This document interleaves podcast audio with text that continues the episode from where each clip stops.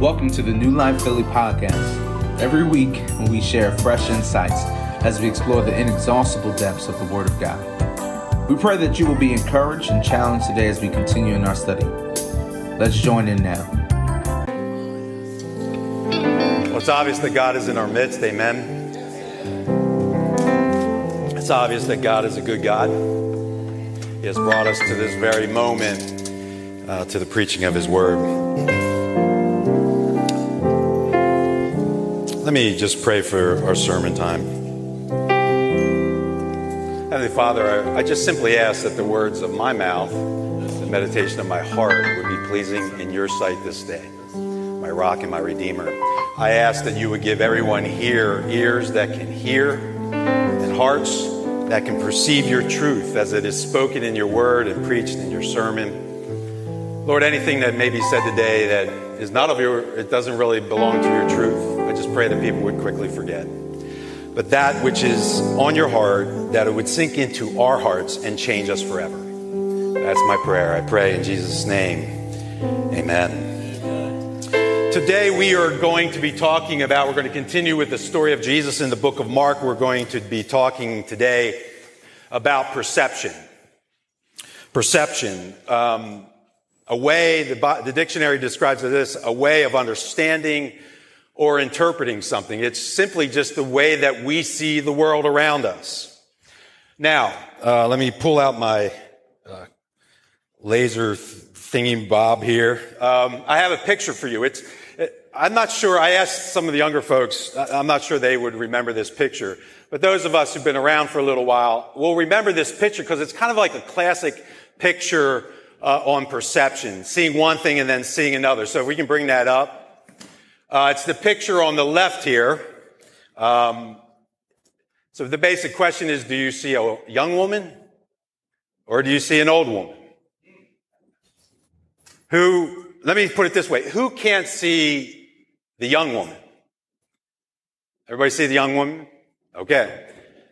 Is there anyone here who can't see the old woman? Oh, okay. So this is why I have a clicker. This is why we're, you got it? The old woman, this is her eyes, this is her nose right there, that's her mouth. She's kind of looking at, the woman's, young woman's looking away, but the older woman right here, this is kind of almost like a shawl over her head, uh, like a fur around her, and that's her mouth, that's her chin. You see her now? Okay, alright. That's, you just proved my point. You just proved it. We can see one thing, and then we can see another, and sometimes we don't see anything at all. That's the point of today's sermon. It's not just that we're talking about perception, we're talking about false perception. Seeing one thing when Jesus really wants us to see something else. We continue, as I said, in the book of Mark, and um, we Larry was supposed to preach last week, couldn't because he hurt his knee, and Bob stepped in and preached a great sermon and the Psalms. Larry is feeling better. He's probably, he'll be back in action, I'm assuming next week. But Mark, let me remind you, Mark is a book that has three sections. I call them Acts, Act 1, 2, 3.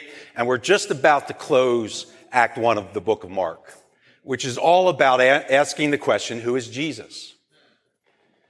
And then a couple verses from now, we will be in, in the Act 2 of Mark which is all about what does it mean for Jesus to be Messiah?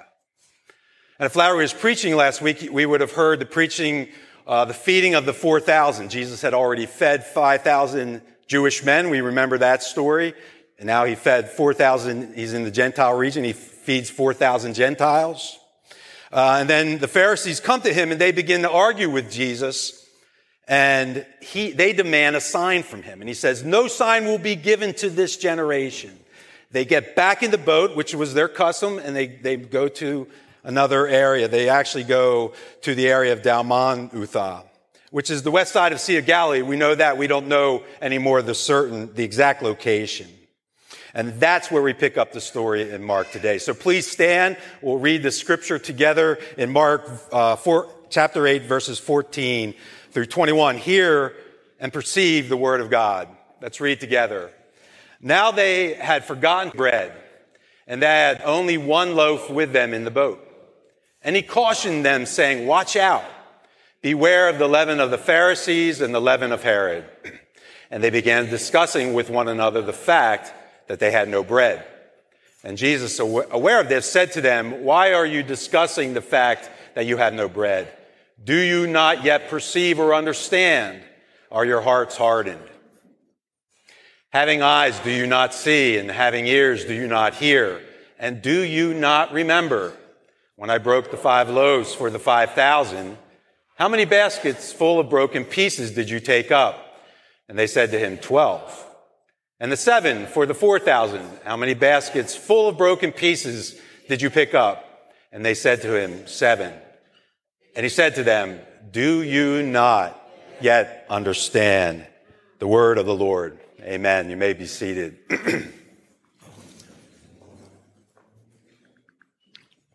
My main idea today is this it's a warning. Watch out Watch out. False perception destroys spiritual understanding. Watch out. False perception destroys spiritual understanding. And there's three problems that I see in the text with false perception of the disciples and our own false perception. With our false perception, we can't see God in the present moment. We can't see external threats and we become spiritually blind and deaf. That's not where we're going to, end the sermon. We're going to end on a, a note of hope. There is hope for real change in all of us. That's where we're going. We have a little bit of challenging terrain before we get there. My first point, we can't see God in the present moment, verses 14 through 16. So they're back in the boat, like I said. And a lot of significant things happen in the boat. Did you notice that in the book of Mark? Remember the storm that arises and Jesus is asleep in the stern of the boat? The disciples are like, we're going to die, we're going to die. And Jesus up he calms the sea. And they're amazed. And Jesus says, get the boat ready because there's a lot of people on the shore and I don't want to be crushed by them. Jesus gets in the boat he delivers his sermon to the people on the shoreline. Remember that? And then another storm arises. And remember when Jesus was walking on the water? They were in the boat. A lot of significant things seem to happen in the boat. That's because they're on the Sea of Galilee and they would get in the boat. They would go, remember, they would go to a distant land, a desolate place to get away from everyone. They're, they're going various places on the Sea of Galilee, so the best place for them to be is in that boat going to another place to teach that the kingdom of God is near. and they, now it's obvious that the disciples are hungry because they start talking about bread. And they start discussing, well, we only have one loaf that's not going to be enough. And notice the kind of the progression of verse 14, 15, and 16. They notice they only have one loaf. And then Jesus says this really odd thing. He says, beware. Watch out. Beware of the leaven of the Pharisees and the leaven of Herod. And then it says in the scripture that we read today, they began discussing. Now that looks like they began discussing based on what Jesus said, but if you look into the Greek, I think if you look, for example, in the Christian Standard Bible, I think they're a little bit closer to what's getting at in the Greek. They, they said they were discussing. That scripture says, that translation says they were discussing.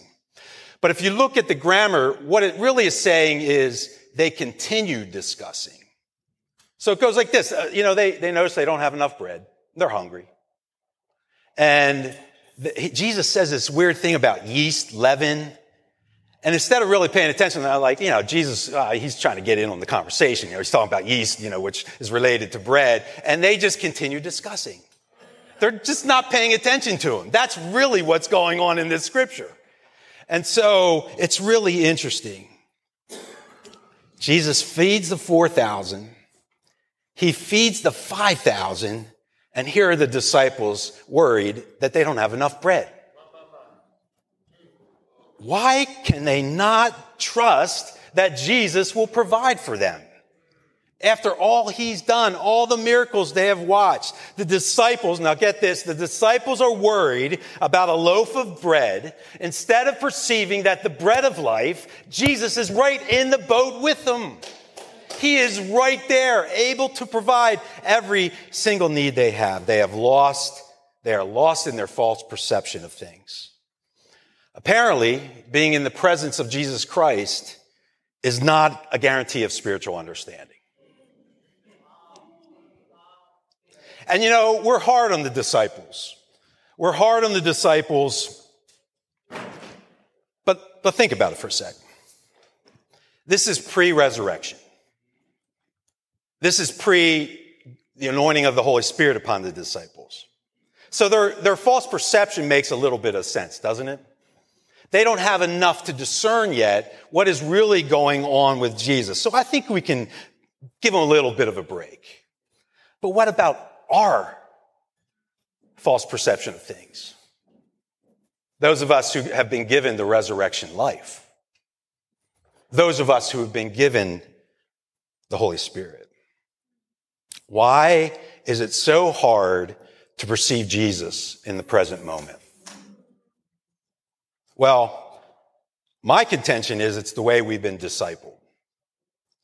It's the way that we've been discipled not to think about the present moment.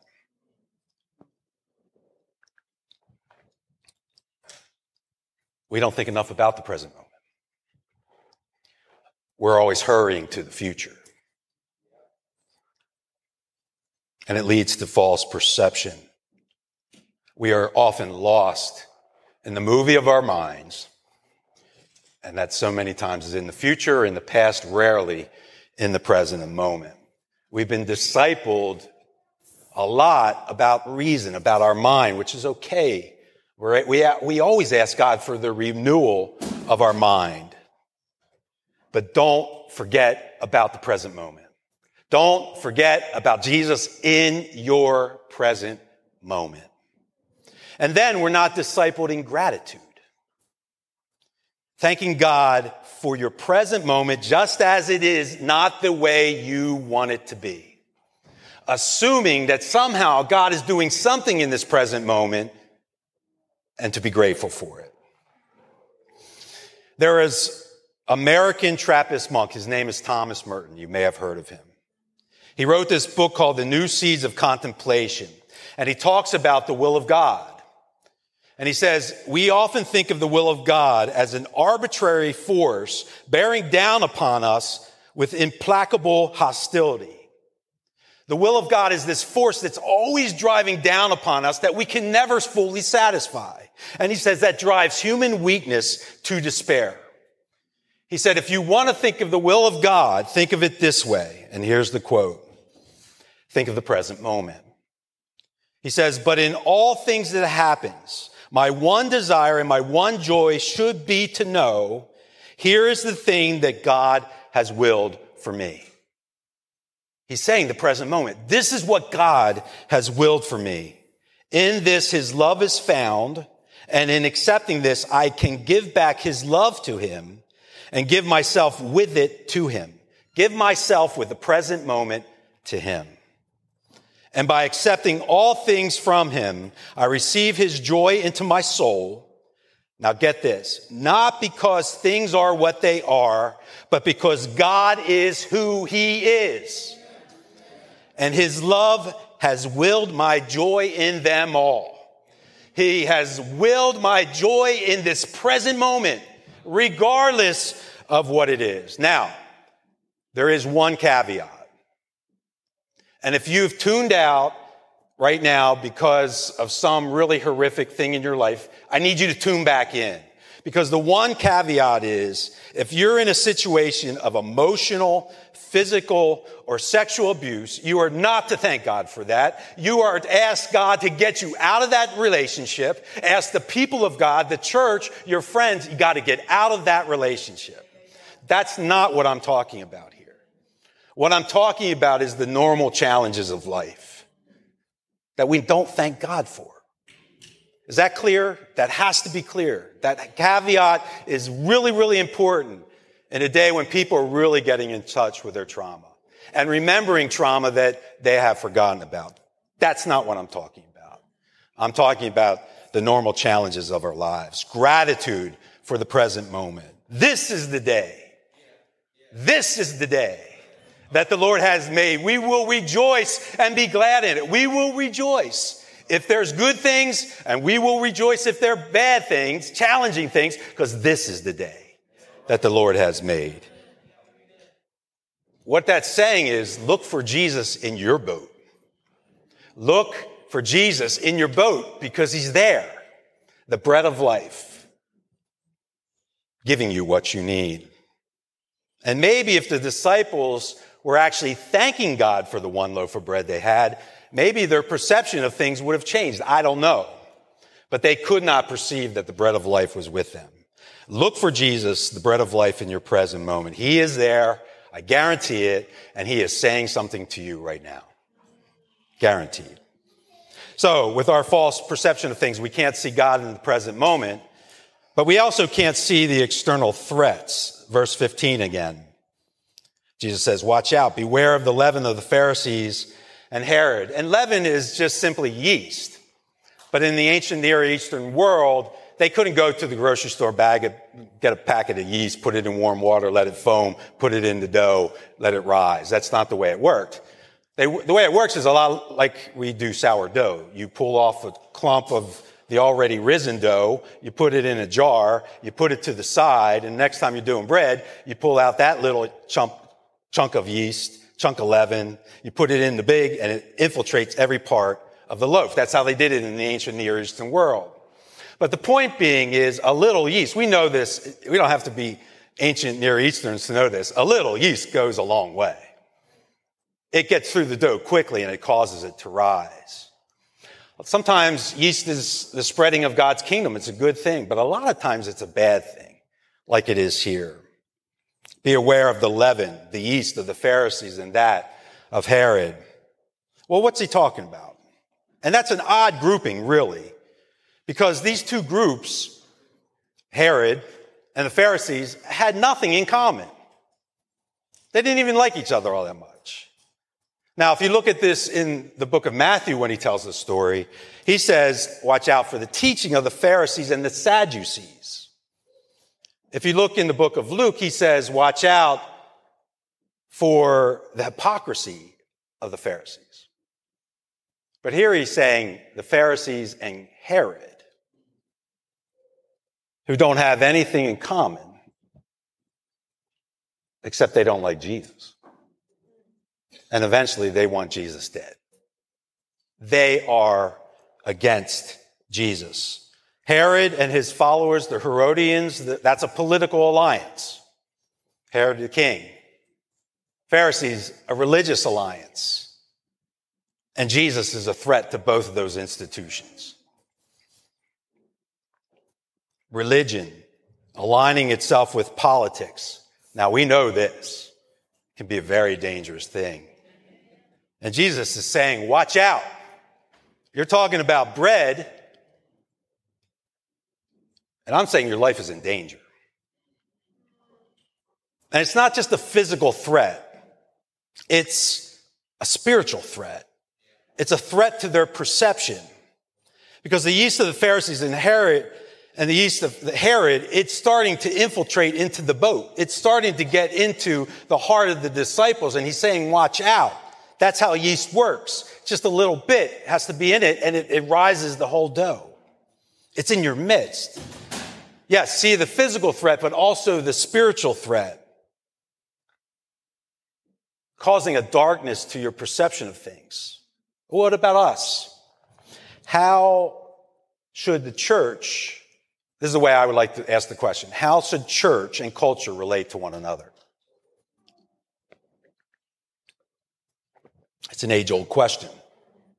How should culture and the church or Christ relate to one another? And I remember in college, I read this book. It's a classic. It's by Richard Niebuhr. It's called Christ and Culture. And he lays out five ways that we Christ often relates to culture. And he says, the first is Christ against culture. The church should always separate from culture. That's the more conservative view. Then there's Christ of culture, a complete assimilation of the church in culture. That's a little bit more of a liberal view. And then there's Christ above culture. Christ dominates culture, always telling the people of the world what to do and dominating them. And then there's Christ and culture and paradox. They live side by side in some weird little tension.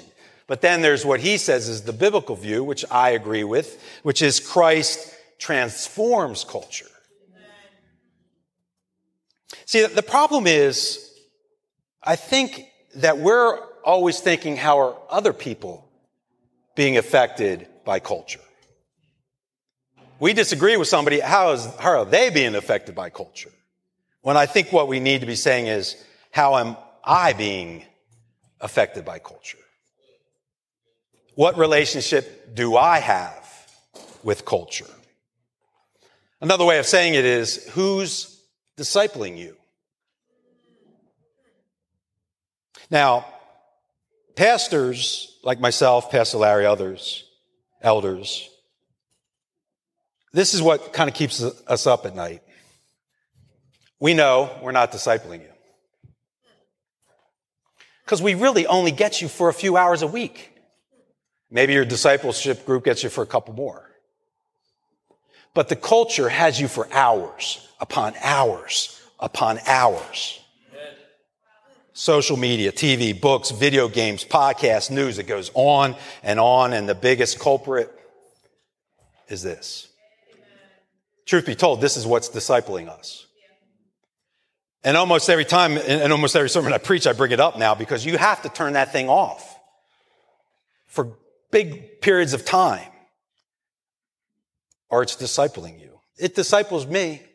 It reminds me on a regular basis, ding, Vibration. You haven't paid attention to me enough.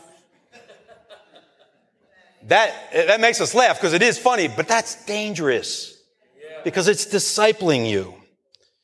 And then if you've been a Christian for a while, and I don't think this is all a bad thing, but other pastors are discipling you as well. They're, you're reading their books, you're listening to their sermons, you're hearing them on their podcast. I'm not against that. I read them too. And I know Pastor Larry's not against you reading books. Let me say it again if you don't know the joke. Pastor Larry's not against you reading books. I'm like 10 books behind on my Larry's list of books I should be reading. So we're not against you reading books. We're not against you reading these books. But here's the rub. These other pastors are not walking with you day by day. They don't see you like we see you. We see the good and we see the bad. And you, as pastors, you see our good and you see our bad. That's discipleship. It doesn't mean that they can't influence you. And it doesn't even mean you can't come and challenge us with what they're saying. We're open to that. But who's discipling you? Who has authority over your life? Who's, who's has shepherd Jesus say, I need you guys, I need you folks. It could be men, you know, in our church, it could be the elders. But it could be life group leaders. It could be pe- people who are leading women's Bible study. It could be men or women. Who's discipling you? I hope it's us. But then that's where the rub is. And uh, it, it comes down to who has Jesus asked to have authority in our lives? Not abusive authority. That's not what I'm talking about. I'm talking about loving authority, shepherding authority, authority like Jesus, servanthood, laying down our lives. Who's discipling you? Finally, false perception, destroy, well, it destroys spiritual understanding. It leaves us unaware of the threats that are all around us, really. But then it finally, it leaves us blind and verses 17 through 20. And at this point, Jesus, you, you kind of feel his frustration because they've been with him for a while. And he's, he's saying to the disciples, he's saying to his followers, who's discipling you? Because I know it's not me in this moment. You're blind. You're deaf. The leaven of the Pharisees and of Herod has crept right into this boat. And then he asks them a series of eight rhetorical questions to get their attention. And I'm reading right out of the Pillar New Testament commentary because I cannot say it better. I think this hits the point when he says the first question is, why are you discussing the fact that you have no bread? And the, the commentary says the word translated dialogizomai, dizome, which can also mean to reason or consider occurs seven times in Mark, but never positively. In this instant, it describes various parties, scribes, disciples, Sanhedrin, attempting to resolve the meaning of Jesus on their own. Remember, I said we're in the book of Mark saying, Who is Jesus? All these people trying to discern who Jesus is on their own. But, and here it is, apart from the illuminating word of Jesus himself, however, human ruminations are futile and do not lead to understanding. That is the crux of the matter. False perception destroys spiritual understanding.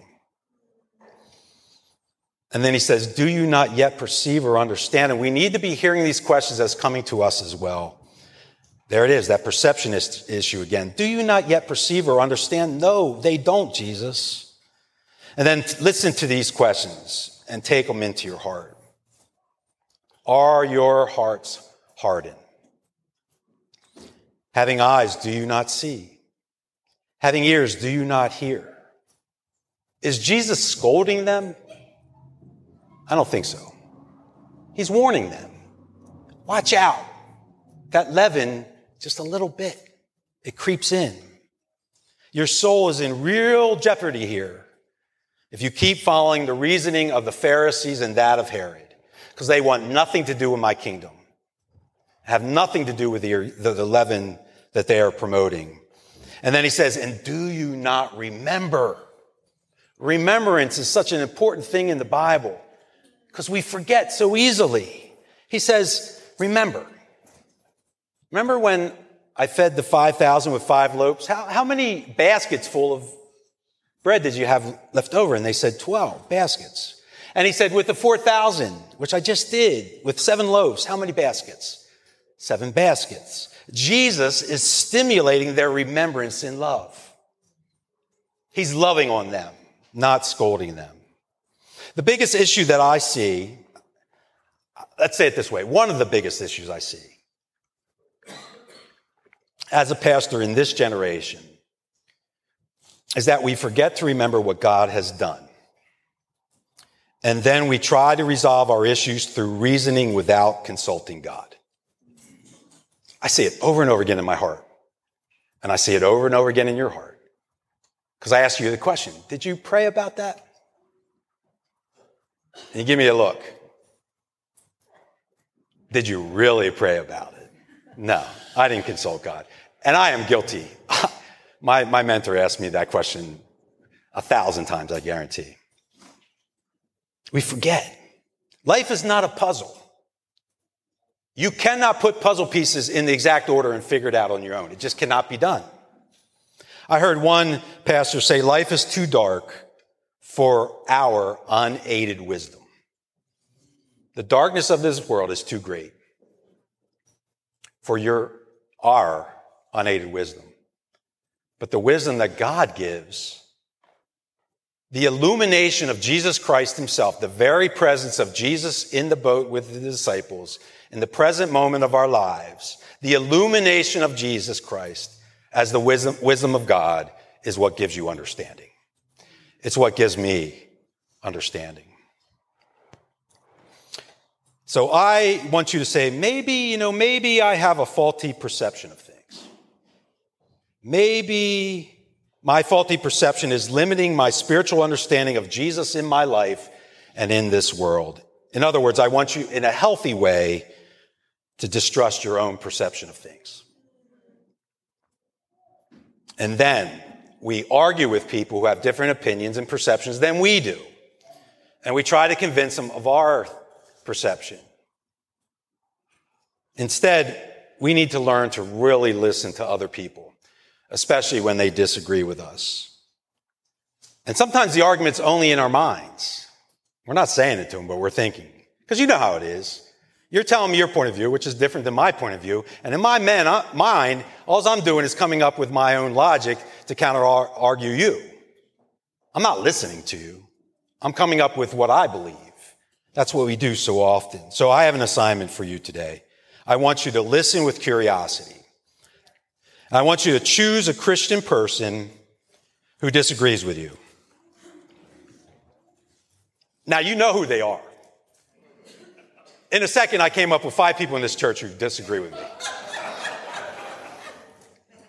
you know who they are. They do not see the Christian life the way you do. Your assignment for this week is to find somebody and to listen to their opinion for 15 to 20 minutes and not offer your opinion at all.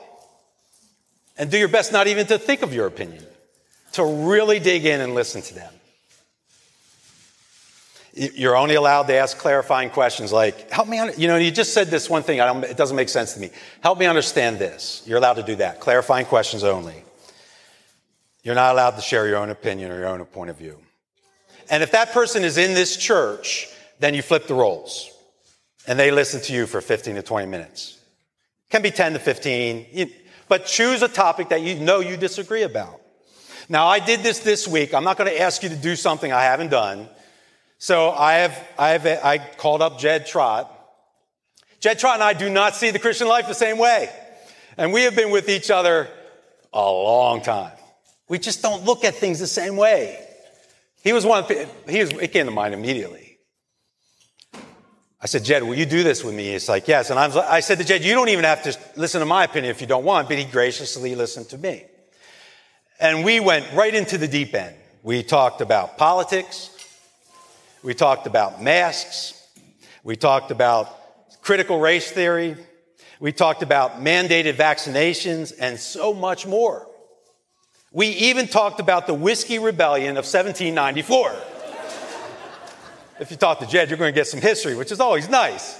I forgot about the Whiskey Rebellion of 1794, but it was, it was pertinent for our conversation. And I listened to him. And he was gracious enough to listen to me. Jed, I, I would venture to guess that we still have some disagreements, right? Yeah. But what I noticed when I stopped my own opinion, I'd shut it down for 15 to 20 minutes. His opinion was allowed to inform my opinion. His opinion informed my opinion. That's what we have to get to. Watch out. Like disciples, we are often blind and deaf. But there is hope for real change.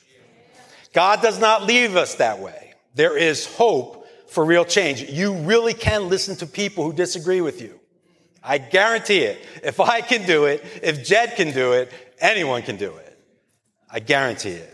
So listen to one another. But here's where the change is. Here is where the hope is. One little word it's one word. I think it's the most important word in our scripture today, and it's repeated twice. The Greek word is upo. Do you know what it is? Do you know what that little word is? It's the word yet. The very last thing Jesus says is, do you not, do you not understand yet? Do you not yet understand? Remember the question, do you not yet understand or perceive? Yet.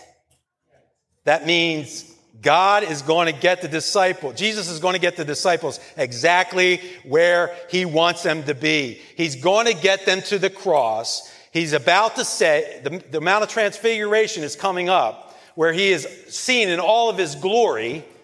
And he's going to say, I will be a ransom for many. I will die on the cross as a, a, sacrifice for people's sin. I will be raised up on the third day in resurrection power. I will give that resurrection power to the disciples, and they will give it in their teaching and preaching through the whole world. And then I will grant to them the Holy Spirit, and I will give you the Holy Spirit. That is the hope. We might not see things, we see in a mirror dimly we might not see everything yet. So, Mike, if you can come on up here, brother, just play a nice little ditty on the piano for us. Um, Jesus will not let you alone in your spiritual blindness and deafness. Now, how do I know that? Well, this section of scripture is bracketed by two miracles. The first miracle, chapter, Mark chapter 7, verses 31 and following, Jesus heals a deaf man. The very next verse, 22, he heals a blind man. Now, what, that, what is that saying? there, what, one of the things it's saying is there will come a day, especially in the future kingdom of God in glory, there will be no more death. There will be no more blind. But it's saying something way more important than that for us, especially in the darkness of our own perception. It's saying, I will not leave you spiritually blind. Jesus is saying, I will not leave you spiritually deaf. I'm giving you ears that can hear. I'm giving you eyes that can see. I'm taking away that heart, heart of stone and I'm giving it a heart of flesh. That heart can perceive. That is the heart we have. We have the Holy Spirit. We can do all kinds of things with this heart. We can lead, we are meant to lead this world, which is dying in its darkness. We are the ones that are meant to lead them to Jesus, who will open their hearts that they may see. It's time for us to stop bickering and arguing with each other, really listening to each other, that the Holy Spirit may penetrate us as a church, even the church in America, even the church that has turned its back on Jesus. We are the church of Christ, and we will never be defeated. The gates of hell will never prevail against us. Our present moment may be really difficult, but that is not the end of the story. Hallelujah. It is just not the end of the story. The end of the story is glory. The end of the story is resurrection life in full abundance. More, more bread than you know what to do with. More bread than you could possibly eat. Jesus is enough. He's enough. We may not understand yet, but that day is coming when we will. My prayer for us today is Jesus, you would see Jesus in the boat with you right now. And listen to what he's saying to you. Let's pray. Heavenly Father, Lord Jesus, Holy Spirit, we confess that so many times we try to go about our life in our own understanding. Forgive us. And as we're about to eat your body, your bread, and drink your cup, your blood, transform us.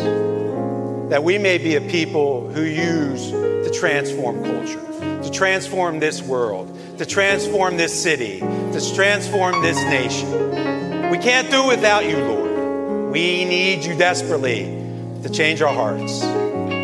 Give us eyes and give us ears. And we know you're going to do it. Why? Because you promised you're going to do it. And we take you up on that promise this day in Jesus' name. Amen.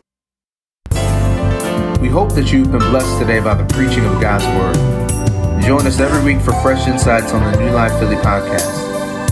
If you would like to reach out to our church for more information, or if there's some way we can pray for you, please visit newlifephilly.net or email newlife at newlifephilly.net. May the Lord richly bless you this week.